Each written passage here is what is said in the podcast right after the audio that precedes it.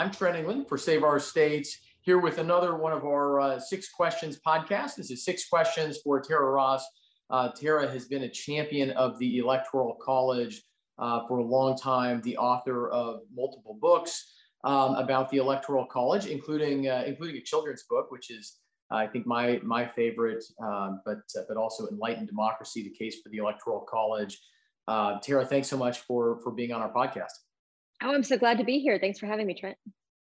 Well, uh, let's let's get right into it. The first question is uh, why why the Electoral College? Why is this an interest of yours? well, it's a it's a funny and surprising reason. Um, I was in law school and I broke my arm. This is a true story. I broke my arm in a taxi cab. You should always wear your seatbelt in a taxi cab because sometimes they do get in wrecks. I was in a wreck, sitting in the back seat of a taxi cab, not wearing my seatbelt, and so I got thrown around a bit, broke my arm. I was in my last semester of law school and I needed something easy to do that would not require me to take notes in class. And so I literally started studying the Electoral College because it was quote unquote easy. and I thought I could get through an independent study on that and help me with my broken arm situation. But um, what I ended up discovering is that I had never really understood this at all, that my schooling had completely left me just unprepared to know anything about how we elect our president or why we do it the way that we do. And the other thing I noticed during this time frame, this was in the spring of 2001. So it was right after the Bush versus Gore uh, mess that happened. And what I noticed during this period of time is that, you know, people think that it's partisan, especially in the wake of that election. People thought if you're for Bush, then you're for the Electoral College, and otherwise you're for Gore. But what people don't know is that Al Gore actually thought during the fall of 20 or of 2000, he thought that he was going to win the electoral college and lose the popular vote. And so he had a team of lawyers preparing for that, preparing to defend that kind of a victory to the nation. And what it showed me is just how easily um, this can go in either direction. And it's really not about partisan politics. It's about whether the system serves us well, whether it serves the country, regardless of our political party. And so, I, I mean, I learned a you know, of course, it's been a constant learning journey for me for the past few decades since then. But that is that's how it got started. Was with a broken arm in law school. that's a great. That's a great story. You never know. Uh, you never know uh, what uh, you know.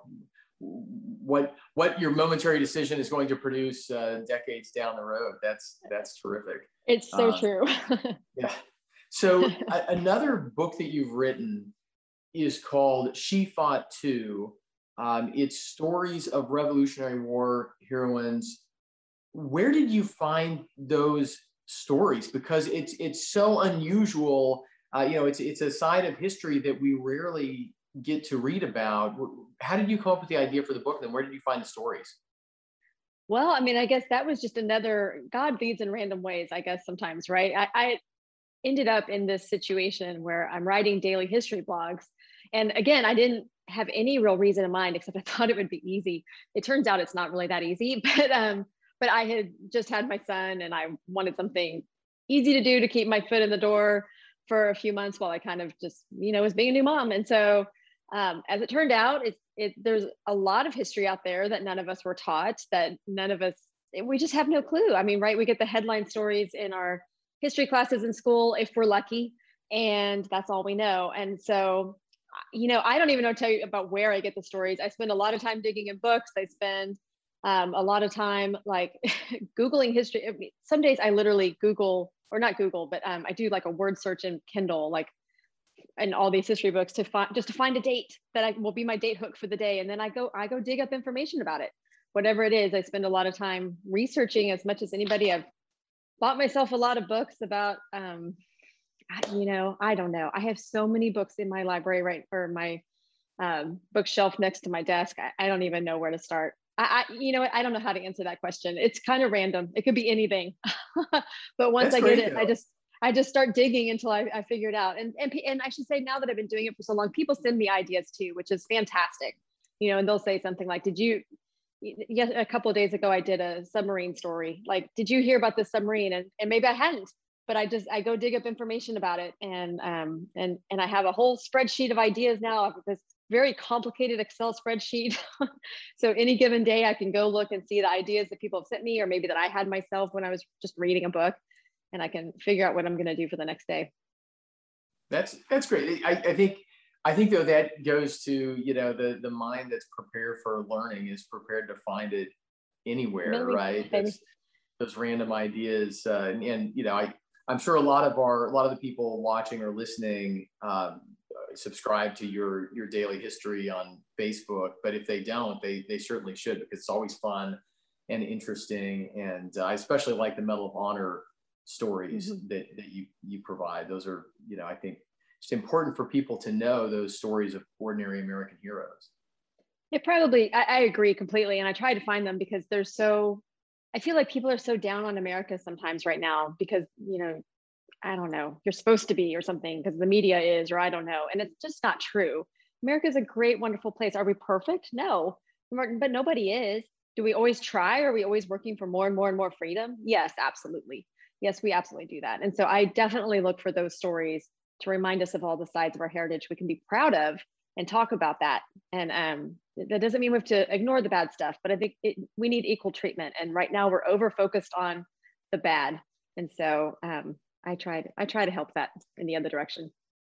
You do a great job. Tara, you're you. also, uh, you're, you're a retired attorney. Do you have advice for young people out there who are thinking about or entering into law school? What's, what's your advice for aspiring law students and attorneys? well, do not go to law school unless you know why you're there. And I and I just say that because the first year especially is just a beating. And there's just nothing else to say about it. It's a beating.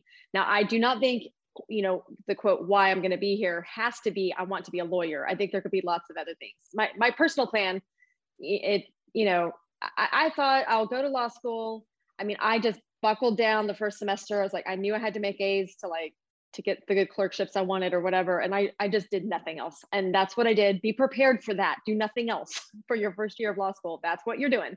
And, um, you know, after that, you can, you can lighten up a little bit, but my plan was to go to be a lawyer, to go, you know, sit in a firm for a while and, and just live like I was still in law school so that I could pay off my loans really fast and do all this sort of stuff. And then go do what I really wanted to do, which is I thought I'd probably land at a think tank and do something like that. But um, probably a lot like what you do, Trent. But but um, instead, I, I kind of do it for myself, and it's worked out that way. But I, I, definitely had an end game in mind, so that when I get through the when you get into those oh, finals or whatever, you can just have your eye on the ball. Surround yourself with people who are not easily stressed. That's probably my other advice to somebody going to law school. I definitely worked hard. When you get to law school, you'll see there's some kinds of people that just stress out about everything, and they are. It's very hard to study when you're surrounded by that. I had friends that were older, that were already married, and that you know we just I think we're a little bit more even keeled and could keep each other even keeled too. So I guess those are my main points of advice for law school. It's no picnic, but it, it, it look it teaches you to think. You were saying how did you find those stories earlier? In law school, I mean, it, it taught me to how to approach a problem, how to find, how to dig, how to, I, it, it prepared me really well for what I do right now. It's, it's maybe a tangent on what I thought I was going to do, but it prepared me really, really well to be able to do that. Yeah, that's it. That's all great advice. I, I have a friend who is a uh, J school graduate, uh, started out as a journalist, went into think tanks.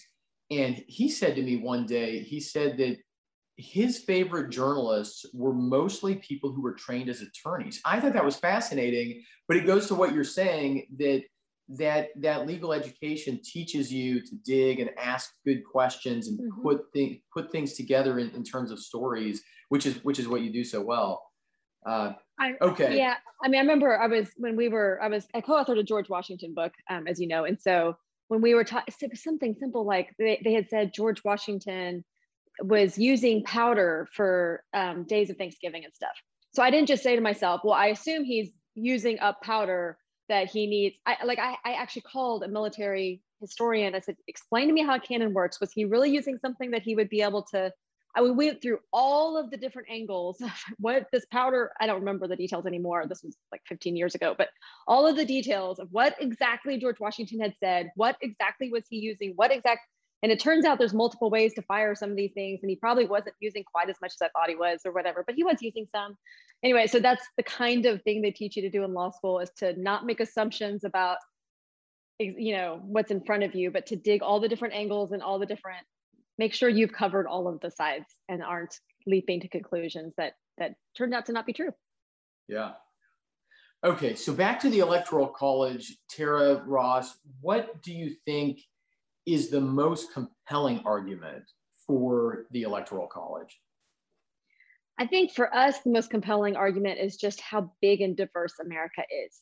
And to think about the situation that was in front of the founders, they knew their history. They knew that you, um, that historically speaking, when government is too far away from the people, that tends to be a huge, big problem.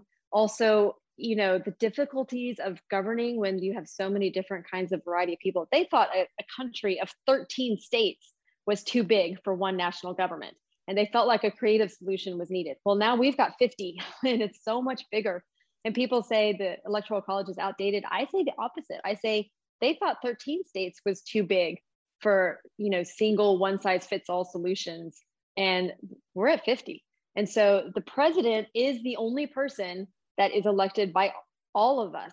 We all, you know, is expected to represent all of us. That's not true of any other official in this country because of the way the founders dealt with the problem. They dealt with it by creating a federalist system where power is divided among the states, where you elect your own governor or you elect your own representative in Congress. Um, states used to appoint senators, and now, of course, we elect them. But that's all kind of divided up, and it's divided up so that our differences can be reflected in government. But the president needed a way to reflect that also. And so we have chosen to do that by doing a state by state presidential election system. And so, of course, within the states, it's democratic as it works out. So you you get to vote for your presidential electors who are going to go vote for you for president or vote for your state for president. But also, we add that state by state element, and I I think it's hugely important to America right now because of the diverse nature of our country and because of the many needs and perspectives and subcultures and industries and you know urban versus not urban voters and all of the stuff that you have going on in America. And um, you know, lately there's been a push to try to squeeze us into all these one size fits all molds as if we can come up with one solution that fits all of us all the time. It's just not true. And so I think the faster we get back to recognizing who we really are, a diverse people who, yes, have sim- similarities that we try to focus on um, for per- certain national purposes, but mostly we're just diverse and we need to reflect that in our election systems. So our final question here on our Save Our States Six Questions podcast is always who's your favorite founding father, Tara Ross, and why? George Washington. and so, and I probably largely because I've studied him so much, I, you know, I did co-author a book about him, but I loved, I could probably just relate to him in some ways. Um, one surprise, it might be my favorite trivia question about George Washington, but George Washington had a horrible temper and and he overcame that now. So you know, and I can get kind of strong-willed myself. so I, you know, I I love that he had this challenge in his life, and I love that he conquered it and he worked so hard to do it. In fact, that now if you think about George Washington, you don't think the man had a temper. You think you think of him as kind of the stoic, emotionless guy. Well, he wasn't emotionless at all. He was a guy who had learned to control his temper and his passions so well that that's what we think of him. You know, now that's what it is. So I, um, I don't know. I just I admire him. He was just ambitious enough to get where he needed to go, but not so ambitious that he didn't, at the end of the day, just want to step down and go home to Mount Vernon. You know, he could have been king, and he did. He didn't do it. You know, was he perfect? No, he owned slaves. We all know this but also he over the over time as he um, you know was fighting the revolution was watching all the things going on around him he questioned that he wondered what was going on and could it be fixed and he talked about it like how do we fix this I, I don't think he ever landed on a solution that really worked well during his lifetime but he knew it was a problem he tried to take small steps at mount vernon you know he quit selling his slaves he tried to keep families together he freed his slaves in his will. I mean, he he did a lot of things to try to fix the problem. I think the problem was just too big for him, you know, to solve on his own. But but he I appreciate that he was a critical thinker who went didn't just accept what was happening and you know blew it off. He he learned, he watched what was going on around him and he took it into account and he started to change his mind. And it, that takes a big person to change your mind about something like that. So there's a there's a whole mess of things I admire about George Washington. He's he's my absolute favorite. Wonderful. Tara Ross, author of uh, many books, including uh, uh, She Fought Too, Stories of Revolutionary War Heroines. I want to make sure I get yes, that right. Yes. Um, as well as books about the Electoral College and George Washington. Uh, Tara, thanks so much for being a part of our Six Questions podcast. Absolutely. Thanks for having me.